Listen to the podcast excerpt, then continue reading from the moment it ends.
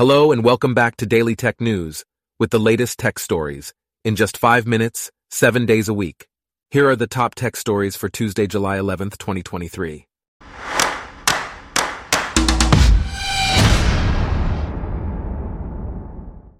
Today's episode is brought to you by Blogcast, your personalized audio feed, available on iPhone and Android. The Joseph Saveri Law Firm has filed class action lawsuits against OpenAI and Meta, accusing them of illegally using copyrighted material to train AI language models. The lawsuits claim violations of copyright laws and unfair competition, and the authors are seeking injunctive relief. The datasets used to train the AI models have not been fully disclosed, but the authors' lawyers have deduced the likely sources. OpenAI and Meta have not yet responded to the lawsuits. In other news, VentureBeat has announced the nominees for its fifth annual Women in AI Awards. The winners will be chosen based on their commitment to the industry, inclusivity efforts, and positive influence. The awards include categories such as responsibility and ethics of AI, AI entrepreneurship, AI research, AI mentorship, and rising star. The winners will be announced during lunch on July 12th at VentureBeat's flagship event VB Transform in San Francisco. Meanwhile, esports and lifestyle organization 100 Thieves has launched its first game project, Bank Heist, a custom Fortnite map. The game features two teams of three players and incorporates feedback from 100 Thieves' talent. The map will be available for players to try starting on July 11th. 100 Thieves plans to continue supporting Bank Heist with content updates and introduce new maps in the future. Developers have restored retail Xbox emulators after a crackdown by Microsoft. The newly accessible uWeapon store allows generic Windows apps to be distributed to Xbox consoles, including emulators like Xenia and RetroArch.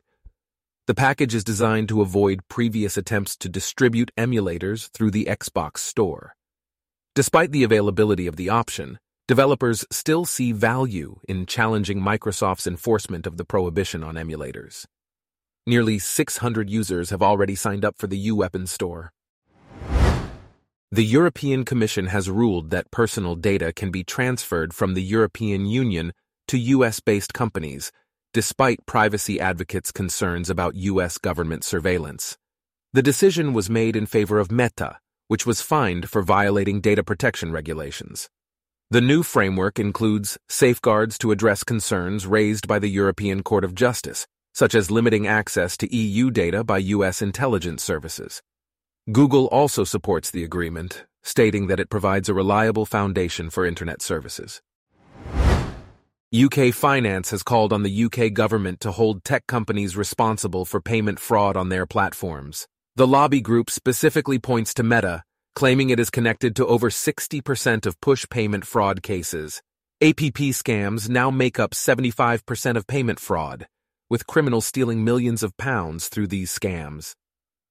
The UK government recently announced a new national fraud strategy, but did not include compensation for victims of online scams. In other news, Hulu has launched a hub called Animayhem to house its animated and anime-based content. The hub is available as part of the standard Hulu subscription and includes a wide range of animated programming and anime series. Hulu plans to have a presence at this year's San Diego Comic Con with an immersive experience called Hulu Animayhem Into the Second Dimension. Next, Verifiable, a healthcare credentialing and compliance software company, has raised $27 million in a Series B funding round. The company automates the verification of healthcare providers' background information and skills. Verifiable has shifted its focus to enterprise customers and has gained Humana as a client. The company plans to continue expanding its customer base and improving its software. According to reports filed by SpaceX to the Federal Communications Commission, its Starlink satellites had to make 25,000 collision avoidance maneuvers in a six month period. On average, that's 137 collision avoidances performed by the satellites each day. The European Space Agency had to move one of its satellites to avoid collision with a Starlink satellite in 2019. SpaceX plans to send even more satellites into low Earth orbit, increasing the risk of collision.